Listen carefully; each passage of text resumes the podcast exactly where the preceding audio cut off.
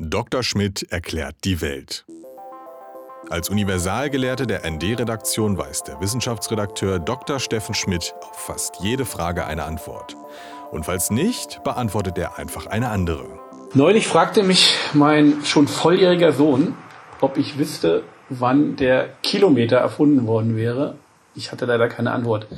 Hast du eine? Naja, der Kilometer wird wahrscheinlich erst erfunden worden sein, als man sich die Mühe gemacht hat, äh, größere Entfernungen zu messen. Äh, die eigentliche Erfindung ist eher das, was ohne Kilo ist, der Meter. Oder das Meter. Das Meter oder der Meter? Heißt es das oder der Meter? Weil, wie sagt man eigentlich, was ist? Gute Frage, ja. Da müsste man auch mal nochmal nachschauen. Nennen wir einfach The Meter. das waren wieder andere. Aber sie waren die, glaube ich, in der Mehrzahl, diese Band. Aber äh, es ist, glaube ich, etwas, womit ich keinen kein Sound verbinde. Ich glaube, die hießen Mitas mit Mehrzahl. Mitas. Oh. Die Meter sozusagen. Ja, ja, ja, ja. Aber ich, wie gesagt, ich verbinde keinen Sound mit dem Namen. Aber ich weiß, dass es sowas gegeben hat. Äh, wie, wie, auch immer, ja. Äh, und dies, das ist wie so, wie so manches eine eine Errungenschaft der französischen Revolution. Aha, so alt ist das schon. Ja, ja, die haben während die haben ja die Revolution hatte ja zur Folge, dass es einen äh, Zentralstaat gab, der äh, regionale Unterschiede möglichst äh, nivellieren wollte. Also das ging so weit, dass die, die während der Jakobiner-Diktatur, glaube ich, sogar der Gebrauch der Regionalsprachen verboten wurde bei Strafe.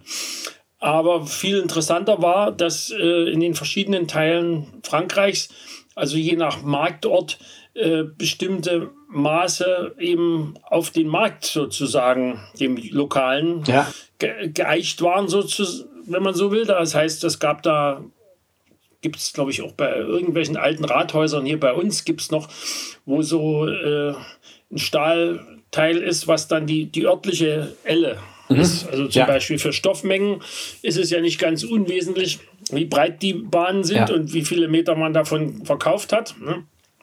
Damals natürlich noch nicht Meter, damals noch Ellen. Äh, wobei diese, die, der, der, das Messinstrument der Schneider auch heute noch als Elle bezeichnet wird, obwohl es auch ein Meter ange, angegeben wird.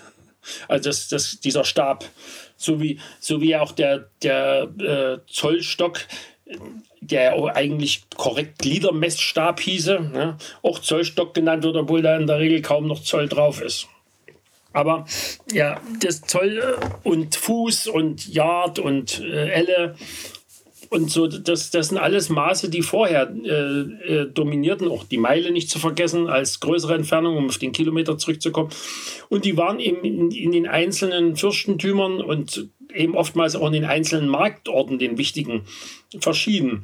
Und da ja die Französische Revolution in eine Zeit fiel, wo sich so langsam aber sicher ein, ein größerer Markt entwickelte, ein, ein ansatzweise auch schon international, zumindest bei Luxusgütern, äh, wurde natürlich die Frage interessant, wofür bezahle ich eigentlich mein Geld?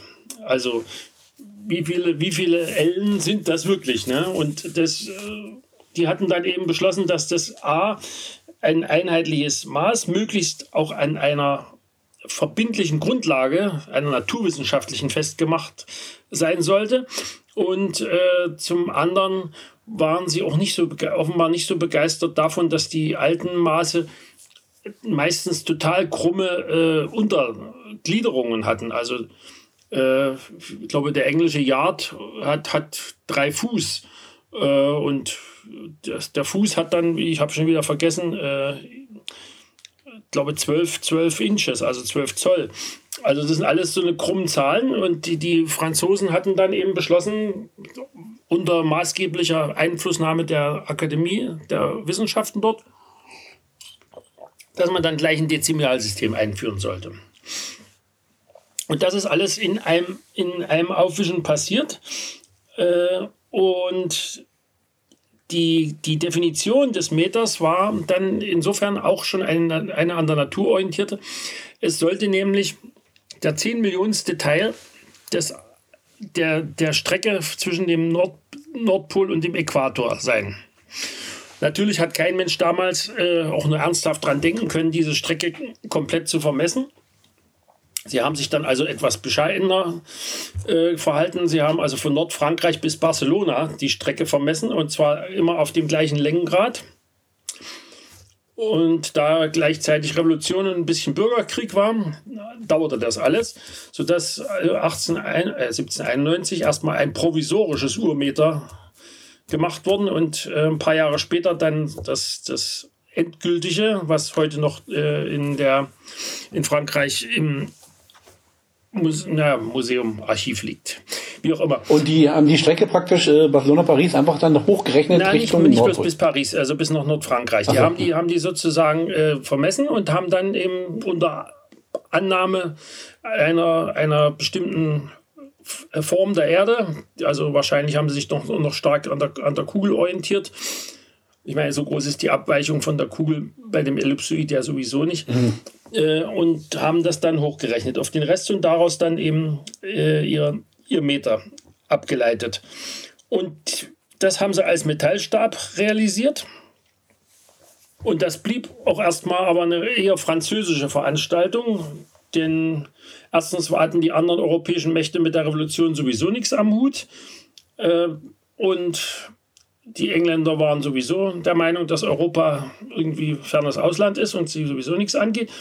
Äh, jedenfalls äh, ist dann die ganze Geschichte erst durch Napoleon äh, in Europa verbreitet worden und, und hat sich aber erstmal auch noch nicht so durchgesetzt. Durchgesetzt hat sich das dann erst, als Ende des 19. Jahrhunderts äh, der, der internationale Warenaustausch ein solches Volumen in Europa erlangt hat und nicht nur in Europa, auch in Nordamerika nicht zu vergessen, äh, dass äh, ein einheitliches Maßsystem für solche Dinge zwingend erschien. Aber die Engländer haben das jetzt nicht mitgemacht.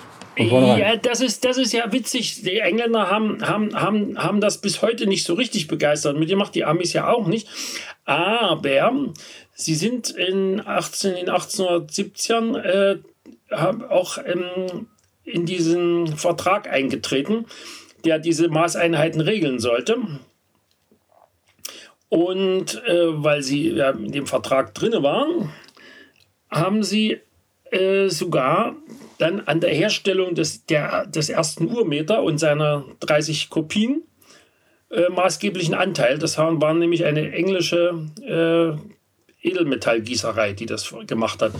Das heißt, das Zeug wurde aus wirklich edlem Material gemacht, also 90% Platin, 10% Iridium, also beides ordentlich teure Edelmetalle. Und das gibt, äh, Platin ist ja ein ziemlich weiches Zeug und wenn das mit Iridium äh, äh, legiert wird, wird das eine ziemlich harte und gut bearbeitbare Substanz. Das Ganze war dann eben ein Stab, der im Querschnitt so, so ein bisschen wie ein auseinandergezogenes X aussah. Und da waren dann eben äh, zwei Kerben reingemacht und der Abstand war, definierte eben das Meter. Oder den Meter. Und haben dann, dann noch mal klären. im Anschluss äh, die äh, Franzosen dann ihr ganzes Land neu vermessen, sozusagen, mit, um, weil überall dann auf einmal Meter galt, wie so eine Art neue Messsprache? Ja, also das, das Vermessen, das Vermessen hatten, hatten sie sicherlich, haben, wurde immer mal wieder wiederholt. Also ich meine, ich weiß nicht, ob du dich äh, erinnerst, äh, bei Wanderungen mal irgendwelche größeren äh, Holztürme gesehen zu haben. Holztürme? Ja, so, ich weiß nicht, ob es sowas im Westen gab. Äh, in der, in der, DDR kann ich mich erinnern, dass es an einigen Stellen solche Türme gab die, und die dienen der Tri äh, die wurden auch als trigonometrische Türme bezeichnet, bei, soweit ich mich erinnere. Die dienten der, Vermess der Landvermessung, also größere Abstände. Das hat ja ein Preußen, glaube ich, Gauss angefangen. Frankreich, weiß ich nicht, wann, wann die da. Aber solche Vermessungen werden immer mal wieder neu gemacht, weil ja auch die Messtechniken sich verändern und verbessern. Und die Typen, die man so an Ampeln sieht, die dann da so äh, durch so eine Art kleines Fernrohr gucken auf so einem. Auf so einem äh, genau, äh, die machen sowas. Das ist Vermessungstechnik. Ja, ja das habe sogar ich äh, manchmal verstanden. Auch nur klein, manchmal auch nur kleinere Sachen, so wie Grundstücksgrenzen und so. Ne?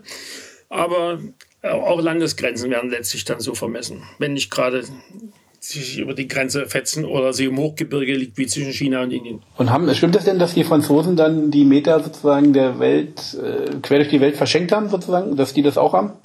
Ja, so ganz so würde ich jetzt nicht formulieren. Ich weiß, ich weiß nicht mehr genau, wie damals die, äh, diese, diese äh, in Frankreich ansässige äh, Verwaltung dieser, dieser, dieser ganzen Maßeinheiten wie weit die damals äh, Beiträge von den äh, Vertragsstaaten kassiert hat und demzufolge, also irgendwer muss schon diese, diese 31 äh, Urmeter finanziert haben. Ich meine, das war auch damals, wie schon gesagt, kein, kein billiges Material. Aber Fakt ist, dass, dass dieses eine Urmeter, das Original sozusagen, ist nach wie vor bei Paris, wenn auch inzwischen nur noch ein Museumsstück. Äh, und es gab 30 weitere, die wurden verlost zwischen den Vertragsstaaten. Verlost? Damals, ja, damals 17 Vertragsstaaten. Und da die Vertragsstaaten schon vor 1870 äh, beigetreten waren, teilweise, äh, gab es in Deutschland äh, zwei Vertragsstaaten, nämlich Bayern und Preußen. Deswegen hat, und be beide haben eins gewonnen. Witzigerweise sind die beiden Stäbe dann, da sie zu guter Letzt äh, nach der äh, Vereinigung 1871 äh, bei der ähm, Physikalisch-Technischen Reichsanstalt in Berlin gelandet sind, sind die während des Zweiten Weltkriegs dann äh, irgendwie nach Thüringen äh, sichergestellt worden und sind auf diese Weise alle beide in der DDR verblieben. Sodass, sodass die Bundesrepublik ein, ein eigenes Urmeter erbeuten musste und äh, glücklicherweise hatte der Nachbar Belgien äh, auch für den flämischen und den wallonischen Teil ein, eines äh, gewonnen seinerzeit, sodass sie denen eins abkaufen konnten. Ja, inzwischen misst aber keiner mehr mit dem, mit dem Ding. Äh, also die, die eigentliche Eich, Eichung von Feinstmessgeräten erfolgt äh, inzwischen auf anderer Basis. Also die, das Meter war zwar, ich überlege gerade, der Meter das erste war, was auf eine Naturkonstante umgestellt worden ist. Nee, ich glaube nicht. Das erste war, glaube ich, die Sekunde.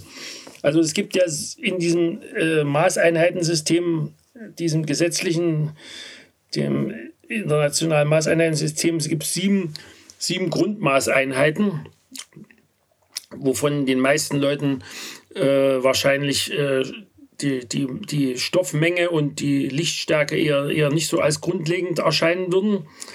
Aber Temperatur kennt man natürlich, Masse, Länge, Zeit.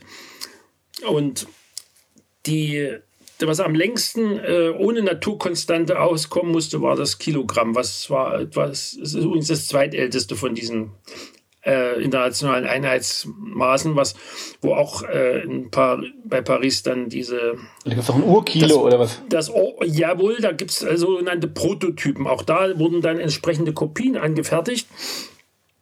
Und äh, ähnlich wie beim, bei den Längenmessgeräten äh, tauchten dann im Verlauf der Zeit Probleme auf, weil die wichen voneinander ab.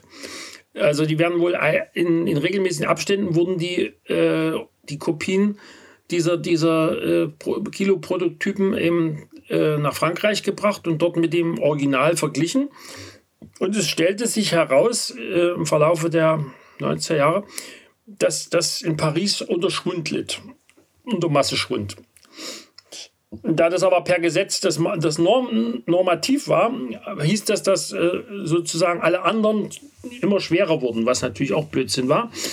Und daraufhin haben sie sich dann halt doch äh, umgeguckt, ob sie da auch nicht auch eine Möglichkeit finden, das an einer Naturkonstante festzumachen. Wobei das ist alles ziemlich, also diese, diese, diese Definition durch Naturkonstanten ist im Großen und Ganzen dann auch nicht mehr sehr, sehr sinnlich nachvollziehbar, möchte ich mal sagen. Also äh, bei der Zeit kann man sich das ja vielleicht noch irgendwie vorstellen, dass das eben ein Vielfaches der, der, der, der, der Schwingungsfrequenz äh, von dem Licht ist, was äh, Cäsium 133 Atome in so einer Atomuhr äh, schwingen lässt.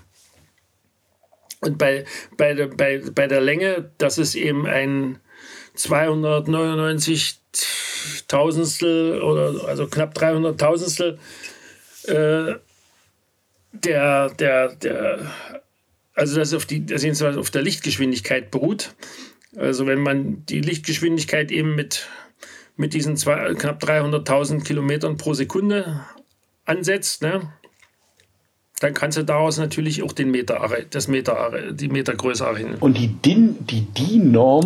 Äh? Die haben damit erstmal gar nichts zu tun. Und das ist das, ist das, wer hat sich das ausgedacht? Ist das ein eigenes Institut oder eine Anstalt? Die DIN, die DIN das Deutsch, das, das Institut, das DIN-Institut, also äh, Abkürzung ist ja Deutsche Industrienorm, das ist äh, ursprünglich äh, eine, eine Geschichte gewesen, die von der, von der Wirtschaft selber mit staatlicher Unterstützung gegründet worden ist und die Normen dann eben Dinge, die innerhalb der Industrie für wichtig gehalten werden, dass sie austauschbar sind zwischen verschiedenen Branchen und verschiedenen Bereichen.